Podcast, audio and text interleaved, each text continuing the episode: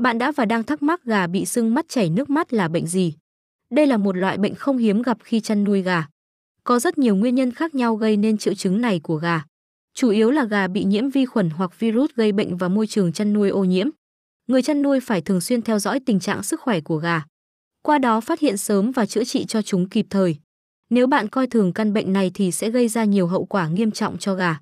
Chiến kê thi đấu đá gà trực tiếp khi mắc phải có khả năng chuyển sang bị mù lòa và thậm chí là tử vong.